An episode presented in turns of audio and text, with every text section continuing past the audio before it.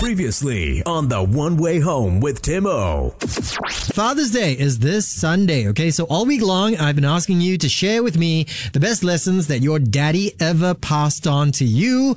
And, uh, Brother Fredrick, what do you have for me? Okay, you know what? Honestly, when I was young, I always watched him taking things apart.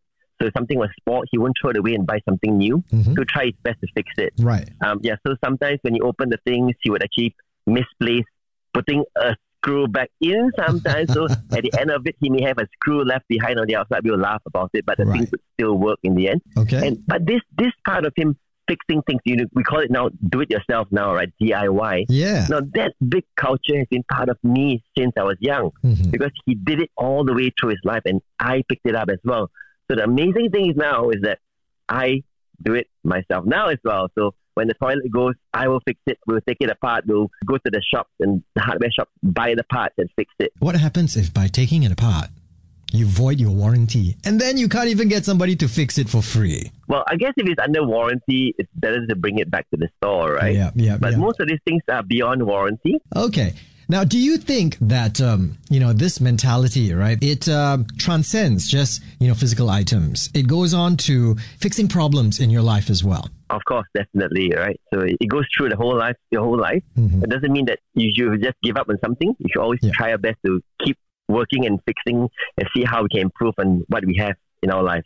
Definitely. Fantastic. And this is advice, of course, your dad passed to you. You have now passed on to your kids as well. And I suppose, you know, fixing things is also a, a good way for dads and sons to bond, right? To work together. Of course, yep. So they, they sit down with me sometimes as I take, as I take things apart. You know what, Fredrick? Right. After this, I'm going to get your details, right? Next time I got stuff that don't work, right, I'm just going to drive to your house and have you fix it for me. I'm in the east. Come over, no problem. 1FM 91.3 weather. CTE to its SLE, heavy traffic between Braddell Road exit. You know what? Once again, I just realized. Sotong la you, Timo. You're supposed to be doing the weather right now. Weather, weather update, and I'm doing traffic all. All right, weather-wise, mostly cloudy. Current temperature 30 degrees. Alama. 1FM 91.3 traffic. Okay, now it's time to do traffic. Let me let me double check. Okay, confirm, double confirm. Yes, now is the traffic update.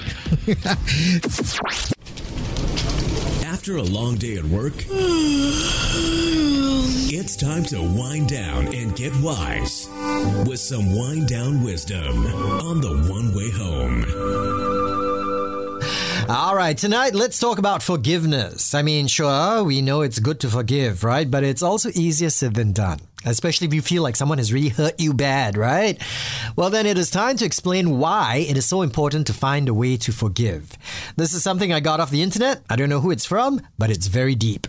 Here's the greatest lesson on forgiveness you'll ever hear. No one has ever died from a snake bite. It's the venom that kills. If anyone hurts you, that's the bite. But it's your resentment, your bitterness, anger, and hatred that you hold within yourself. That is the venom that slowly consumes you from the inside. Now, this doesn't mean that we don't hold people accountable to their actions or that we continue to welcome them in our lives. Rather, it's a recognition that what other people do to you is out of your control and it's not your responsibility. But how you react to it and how you heal from it is your responsibility. It takes emotional maturity to come to this understanding. If you're holding resentment towards somebody, it's time to release that venom, and forgiveness is the only antidote.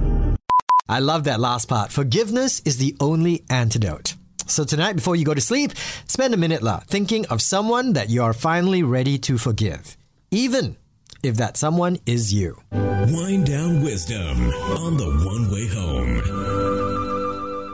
Three, two, one, one, one. 1FM, One Way Home, One Entertainment Update. Hey there, it's Tim, and here's the latest in entertainment. In some ironic news, star of the upcoming Barbie movie, Margot Robbie, says she doesn't remember ever having a Barbie doll of her own growing up. Margot says as a kid, she would hang out with her cousin who had a box of Barbie dolls and they would play with them and cut their hair. One of her fondest memories was the toy Barbie dream house, and now she's ecstatic that as a new actress, she gets to work in a huge real life version of that same dream house. She's also finally got her own version of the Barbie doll as well. Ah, the new Barbie film comes out this July. Amber Heard has finally paid ex husband Johnny Depp the $1 million settlement from their dramatic court case. Originally ordered to pay 10 million, the two sides agreed to just $1 million to put the case behind them. And Johnny has already put the money to good use, donating it all to five charities. After all, not like he needs the money. The Pirates of the Caribbean star already has a net worth of $210 million. And finally, sad news for Avatar fans. The third installment has been delayed and will only drop in theaters in 2025. And this means that Avatar 4 will only come out in 2029, followed by Avatar 5 in 2031. Oh no. 1FM, one way home, one entertainment update. Let's go. The One Way Home with Tim O. Weekdays 4 to 8 p.m. on 1FM 91.3.